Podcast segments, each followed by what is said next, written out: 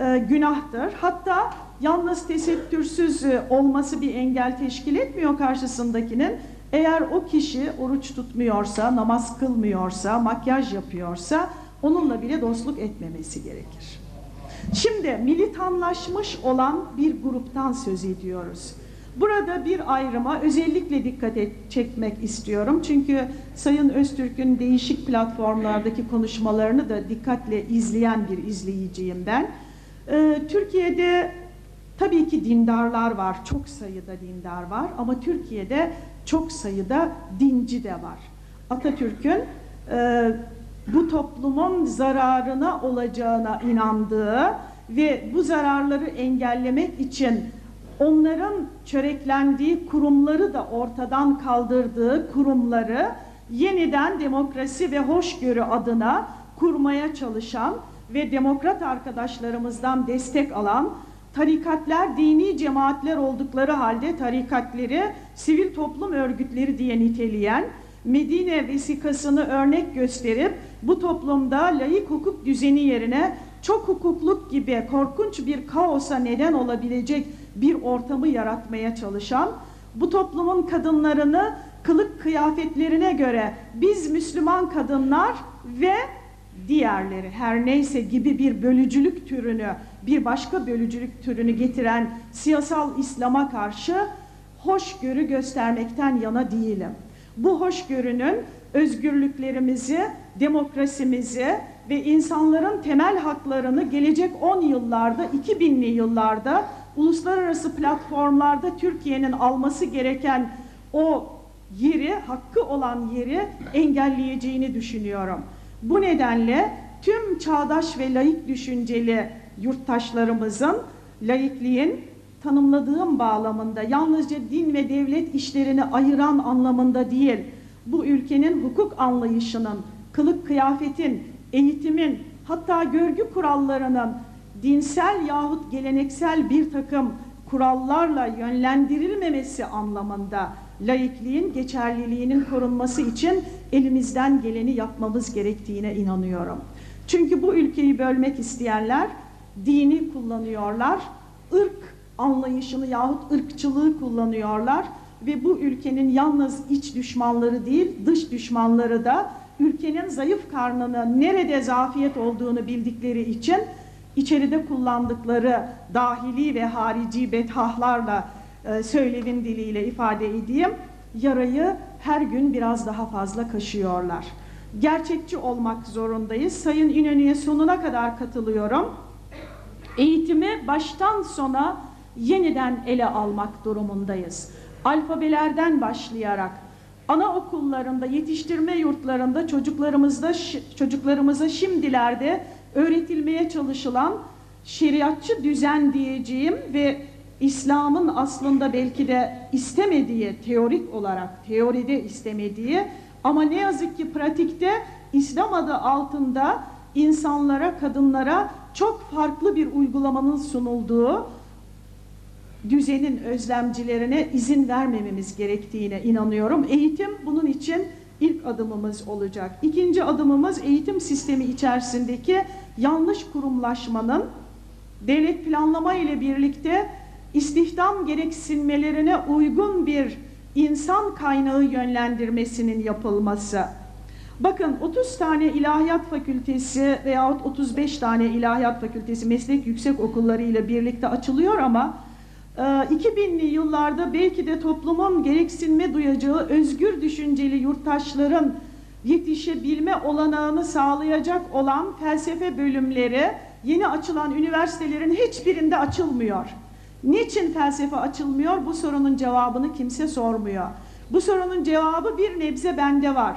Çünkü ilahiyat fakültelerinden aşırı sayılarla mezun olanlar ve her ne olursa olsun yine de bir nebze teokratik eğitimin etkisinde kalmış olanlar layık ve çağdaş felsefeye dinsel bir bakış açısıyla bakarak liselerimizde, orta öğretim kurumlarımızda felsefe öğretmenliği yapıyorlar. Felsefe öğretmenleri ise eğer bazı boş seçmeli dersler kalırsa, eğer atanmışlarsa felsefe öğretmeni olarak, eğer bir yerde e, dışarıda badanacı, boyacı olarak çalışmıyorlarsa veya işportacılık yapmıyorlarsa o boş kalan dersleri dolduruyorlar. İnsan kaynağını ziyan ediyoruz ve ziyan ettiğimiz insan kaynağının yanı sıra belki de hiç istemediğimiz bir oluşumu getirebilecek bazı yapısal ve insansal örnekleri toplumun içerisinde giderek çoğaltıyoruz. Bu gerçekleri dile getirdikten sonra bana yöneltilen e, bir iki soru vardı, üç tane soru var. E, Çok kısa hatta belki hiç değinmeyebilirim çünkü o soruların benzerleri arkadaşlarıma geldi. Zamanı almayayım. Çok teşekkür ediyorum.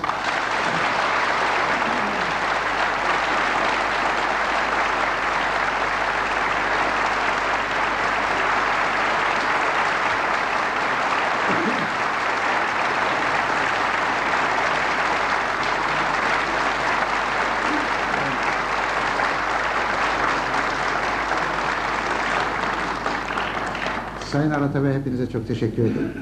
Teşekkürlerimizi sunuyorum ve şimdi soruları yanıtlaması eğer gerekli görüyor ise eksik bıraktığı hususlar onları tamamlaması için mikrofonu Sayın Öztürk'e takdim ediyorum. Buyurun efendim.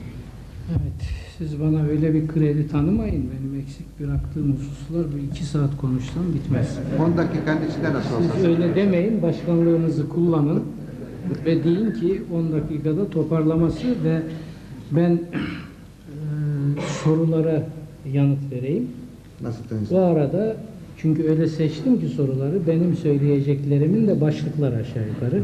Nasıl bir e, sezgi e, beraberliği varsa sanki benim konuşacaklarımın başlıkları bunlar.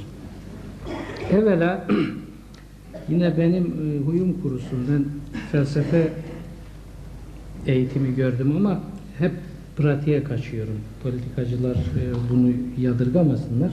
İşte öyle bir tarafım var. Şimdi bu din meselesinde bir paradigma altını çizmek istiyorum. Yani bir, bir yığın yakınma var. Herkes yakınıyor. Başta ben yakınıyorum. Yani ben bu işin e, pratiğini de yaşayarak gelen bir insanım. Yakınıyorum çünkü benim dinimin insan haklarını tahrip için araç yapılması evvela beni rahatsız ediyor. Ha. Fakat şimdi bu laikliği tamam laiklik korunmasa hepimizin anası ağlar bu ülkede. Evvela dinin anası ağlar. Onu bir defa tespit edelim. Yalnız şu halkla münasebetlerimizde ve sıkıntıları aşmada laikliği İslam'ın karşısında bir din gibi bu halkın önüne çıkarmayalım. Laiklik bir defa felsefi manada din değildir. Yani bir adama sen Müslüman mısın, laik misin, Hristiyan mısın, laik misin, Budist misin, laik... Bunu habire soruyor birileri, bu ülkenin altına oymak isteyenler. Birileri de anlamadan buna destek veriyor. Böyle şey olmaz. Şimdi geliştirilecek olan o tabiri sevmiyorum ama çok kullanılıyor. Paradigma bence şudur. Dinin, ülkenin ve insanın aleyhine kullanılmasından yüreği yananlar şunu öne çıkarsınlar. Şunu formül yapsınlar. Slogan demiyorum. İsterseniz onu da kullanın. Pozitif bir manada kullanın isterseniz. Dinimizi hurafelerin, yalanların, saptırmaların, sömürülerin tasallutundan kurtaracağız. Dinimizi ilahi prensiplerine bağlayacağız. O prensiplere bağlarsanız bu şikayetlerin hiçbirisi kalmaz. Ben sizi temin ediyorum. Bunu söyleyin. Aksi takdirde korkunç bir biçimde puan kaybedersiniz. Tabi bunu söylemek için bir baba yiğitliğe sahip olmak lazım. O da nedir? Bu dinin ne olduğunu bileceksiniz. Bir adam ben aydınım ama hocam hanım bizim dindardır, aşura pişirecek. Aşuranın tarifi Kur'an'ın neresinde diye sorarsa bu adam bu adam kendisinin başına evvela bela olmuş demektir. Bu laiklik dese ne olur? Din sömürüsünden şikayet etse ne olur? Din dese ne olur? Şimdi bir defa bunu aşmak. Yahut bırakacaksınız, nereye gidiyorsa gitsin. E Ben bırakmayacağım, ben e, Oktay Ekşi'ye kaç tane kitabımı götürdüm. Ben kaç 17 yıldır aynı gazetede yazıyoruz. Onun daha öncesi de var belki.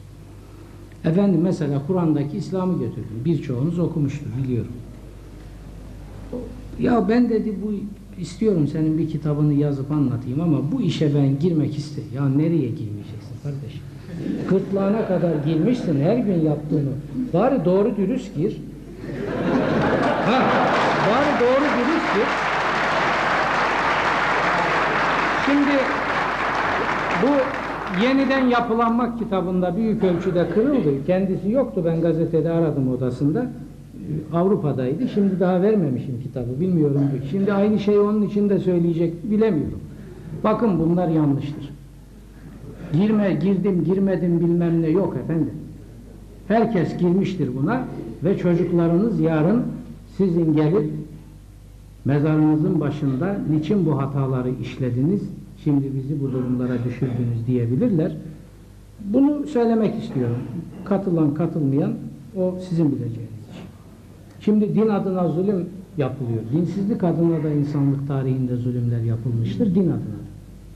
Ama tarih bize gösteriyor ki din adına yapılan zulümler yani dini Cenab-ı Hakk'ın iradesinin dışına çıkarıp insanın egosunun saltanat aracı haline getirmek suretiyle yapılan zulümler şunların adını doğru koyalım. Yuvarlamayalım.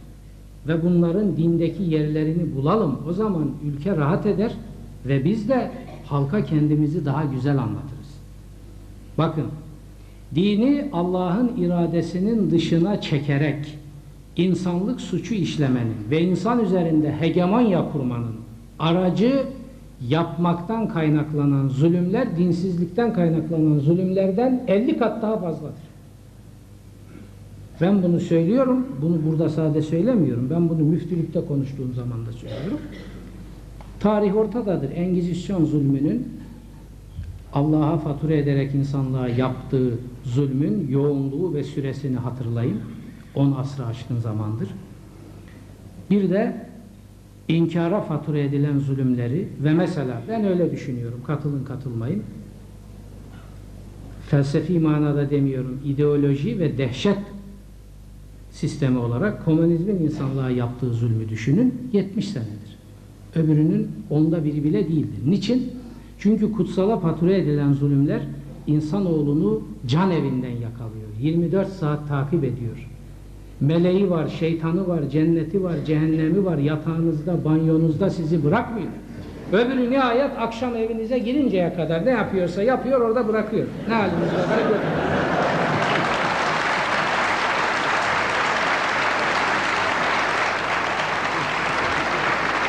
Onun için, onun için şimdi bir şey daha söyleyeyim. Sayın İnönü öyle dedi. Dedi ki efendim hep Kur'an'ı öne çıkarır deli. Ne derse desin.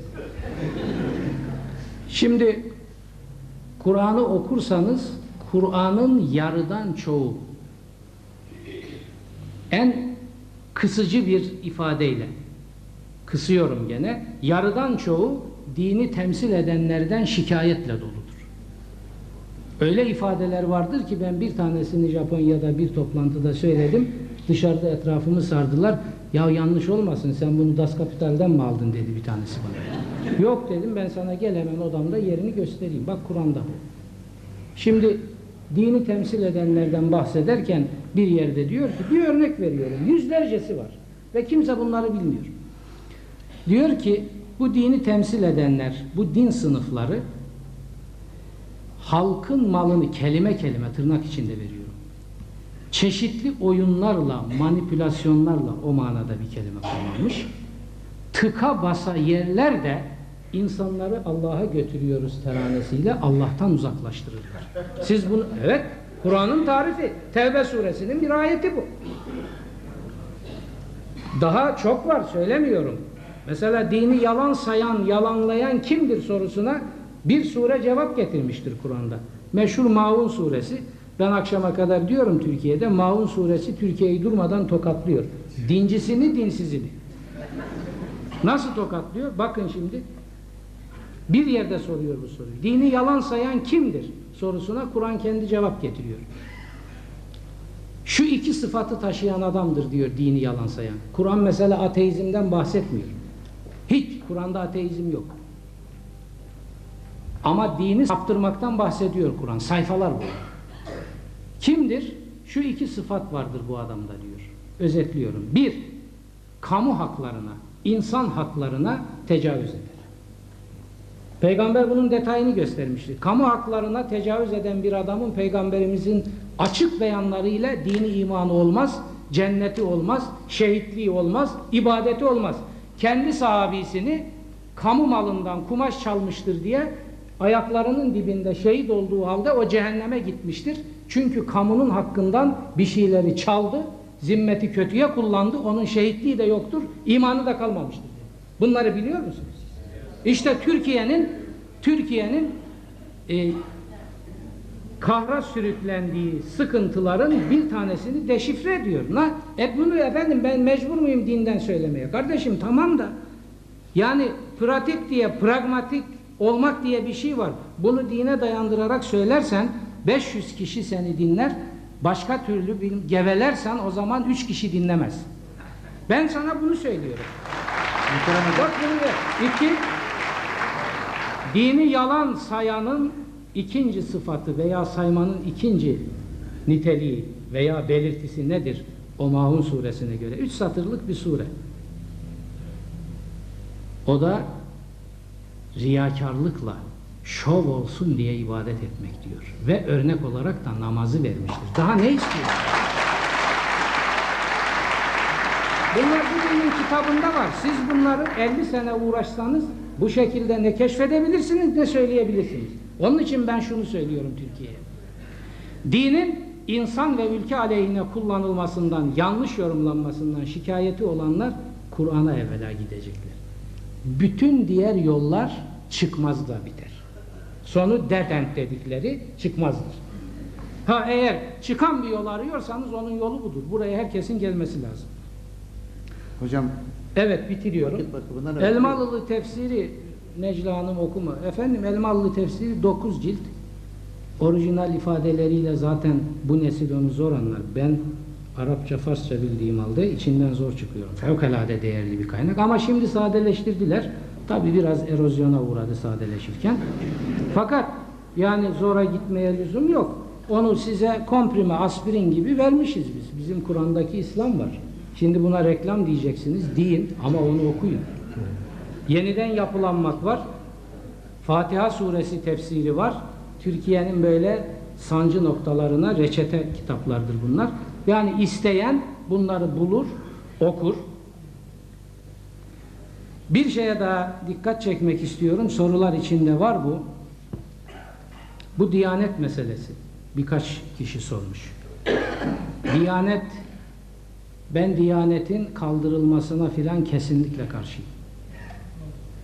Bunun laikliğe aykırı bir tarafını da görmüyorum. Ha hukuk açısından ben hukukçuyum. O açıdan da bakarım olaya. Bakıyorum. Kamu hizmeti olarak görürseniz hukuk içinde izahı vardır. Din hizmeti olarak görmeye mecbur değilsiniz. Kamu hizmeti görürsünüz. Ve Türkiye bunu böyle görmüş, böyle tercihini kullanmıştır Atatürk'ten beri. Buna da saygı duyuyorum. Bunun aksi de yanlış olurdu. Bugün de yanlıştır. Diyanet kalsın. Ama Diyanet ıslah edilsin. Diyanet yeniden yapılandırılsın. Diyanet Türkiye'de din meselesine dayalı şikayetlerin hürafet inciliğinin benim tabirimle fideli olarak çalışıyor. Maaşı devletten alıyor, fidelik olarak çalışıyor.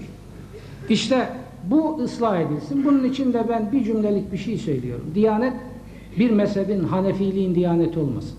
Ben Hanefiyim ama ben bundan şikayetçiyim. Benim dinimi dinin içindeki bir yoruma hapsetmek beni rahatsız ediyor. Diyanet evvela Kur'an'ın diyaneti olsun din bazında.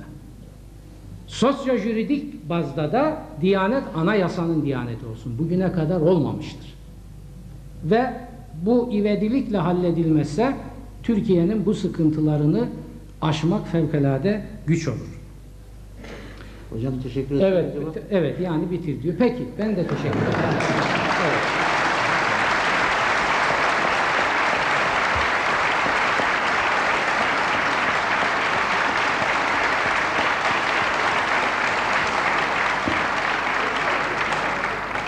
Evet. Sayın Profesör Doktor Erdal İnönü'ye söz vermeden önce bir cümlelik bir savunma hakkı kullanmak ihtiyacını duyuyorum. Eee, bu parlamenter sistemde de ve e, platformlarda sataşma diye ifade edilen şeydir. Sevgili hocanın hocanın e, sevgi dolu ifadesiyle bana e, yönelik e, bir e, beyanı oldu. Dedikleri elbet doğrudur. Ben bu konuda herhangi bir şekilde kanaat ifade etmeye kendimi yetkili görmediğim için bundan sonra da bunu kana, kanaat ifade edebilecek birikimi sağlayabileceğime inanmadığım için kendi özel dünyamda kendimle ilgili herkesin meşru hakkı olduğu ölçüde din ve onunla ilgili değerler benim özel dünyamın değerleridir. Böyle bakarım. Ama onun dışındaki hususlarda benim öbür işlevim yani insanlara mesaj iletme çerçevesi içindeki işlevim açısından kendimi yetkili hiçbir zaman hissetmediğim için Yaşar Nuri Hoca'ya dediği yanıtları verdim. Doğrudur ama bu benim haddimin içinde kalma arzumdan ibaret bir husustur. Teşekkür ediyorum efendim. Ona, ona halk dilinde kıvırma deriz. Tatmin etmedi.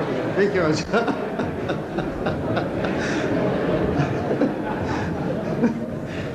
Onu konuşuruz. Evet, olur.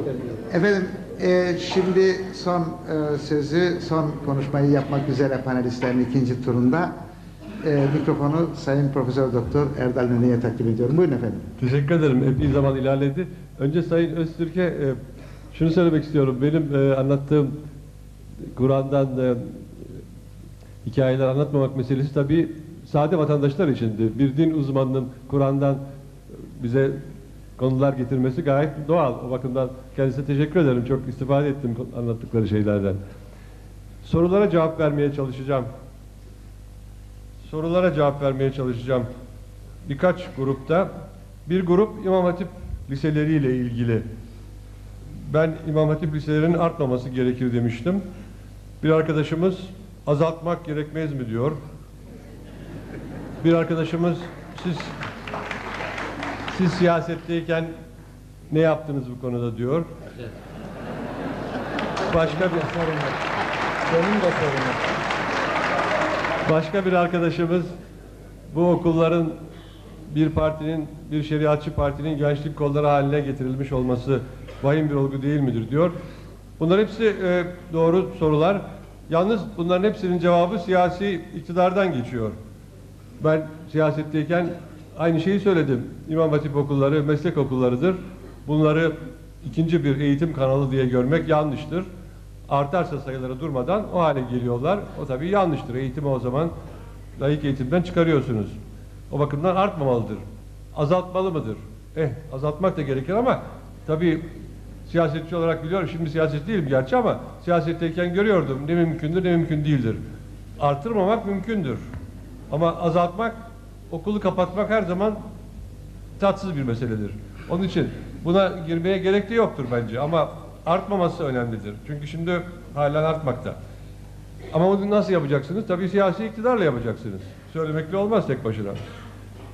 Keza eğer o, o liselerin mezunları veya bir kısmı bir partinin militanları haline çalışıyorlarsa onu da önlemek yine siyasi iktidarın görevidir ve ancak öyle önlenebilir. Öbür sorulara geçiyorum. Bir soru şu andaki siyasal mücadele dediğiniz olay ileride din mücadelesine dönüşmez mi? Dönüşmemesini istiyoruz. Dönüşmez. Şimdiki demokratik düzen devam ederse ve öteki partiler, sivil toplum örgütleri bu siyasal mücadelede yerlerini alırlarsa o zaman bu siyasal akım hedefine varamaz. Yani tek başına egemen olamaz. Dolayısıyla bir din mücadelesine de hiçbir zaman dönüşmez. İstediğimiz de o. Benim istediğim o. Parlamenterler bu tehlikeyi tam göremiyorlar. Onları bu durumdan kurtarmak için ne yapmak gerekir diye bir arkadaş soruyor. O konuda bir çare, bir çarem yok. Bu bir toplum meselesi. Ama tekrar tekrar söylenecek şey sivil toplum örgütlerinin ve sizin gibi örgütlerin, sizin gibi insanların bu konuda çok önemli rolleri olduğu. Demokrasi toplumun kendini yönettiği bir düzen. Nasıl yönetiyor? Katılarak yönetime, seçimle katılıyor veya seçim dışında çeşitli baskı grupları kurarak katılıyor. O açıdan ülkenin yanlış bir yere gitmesini önlemenin de yolu gene demokrasi içinde işte bu sağlıklı çoğunluğun sesini duyurmak ve o sesi etkili yapmak. Ve bu da mümkün. Demokrasinin bir özelliği fikir özgürlüğüne inanıyor. Fikir özgürlüğü dediğiniz zaman sadece inandığınız ve doğru olduğunu bildiğiniz fikirler için değil, yanlış olduğunu bildiğiniz fikirlere de özgürlük veriyorsunuz. İşte o zaman Sayın Öztürk'ün söylediği dini kötüye kullanacak fikirler de ortaya çıkıyor. Ama demokraside bunu önleme imkan yok. Önlenecek şey bu fikirlerin egemen olması. Onu önlemek imkanı var ve o tabii istediğimiz şey, peşinde olduğumuz şey ve bence de olacaktır. Batı demokrasilerinde de yüzyıllardır yerleşmiş demokrasilerde de birçok hastalıklı fikirler piyasada dolaşıyor. Ama hiçbir zaman egemen olmuyor. Bir azınlık olarak kalıyor. Çünkü demokrasinin dinamiği bunu sağlıyor. Yeter ki katılım olsun, yeter ki insanlar o ülkeye ve ülkenin ilkelerine, demokrasisine sahip çıksınlar. Şimdi olduğu gibi. Keza aynı doğrultuda bir soru. 163. maddenin kalkmasına oy verdiniz veya desteklediniz mi? Evet destekledim. Aynı görüşte. Çünkü fikirler söylenmeden yanlış olduğu anlaşılmaz. Ve fikirler üzerine tartışılmadan sağlıklı çoğunluk kurulamaz. Zorla yaparsınız ama o zor bir gün biter. Ya da o zordan insanlar sıkılırlar. Zordan sıkıldıkları günde o baskı altında tuttukları fikirler onları yakalar ve birdenbire kendilerini başka bir zindanda bulurlar. Onun için özgürlük içinde biz fikirlerimizi oluşturmalıyız. Özgürlük içinde dinin bugünkü yerini toplumumuz içinde hem fikir açısından hem eylem açısından bulmalıyız. Onu da bulacağız. Ondan kuşkum yok. Ama uğraş gerektiriyor, zahmet ve bir takım sıkıntılar gerektiriyor. bir arkadaş babanız bugün sağ olsaydı ne derdi diyor.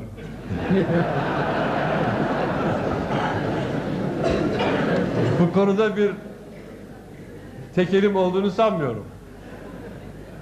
Bu salondaki herhangi bir arkadaşım benim kadar düşünebilir babamın bugün sağ olsaydı ne söyleyeceğini.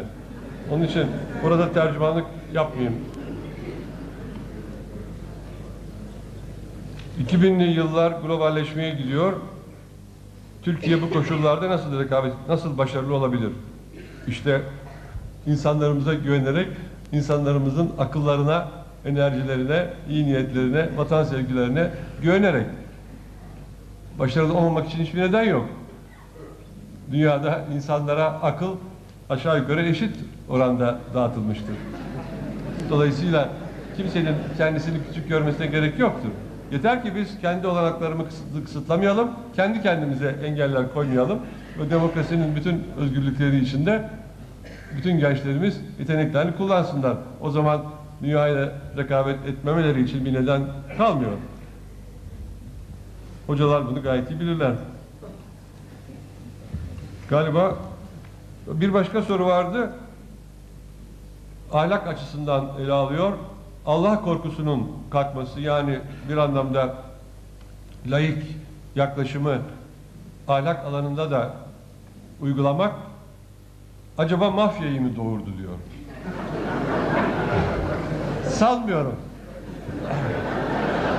Biliyorsunuz e, kökten dinci ülkelerde de mafya var. Kökten dinci ülkelerde de dünya kadar yolsuzluk ve bir takım e, yanlış işler yapılıyor. Dolayısıyla o ayrı bir mesele.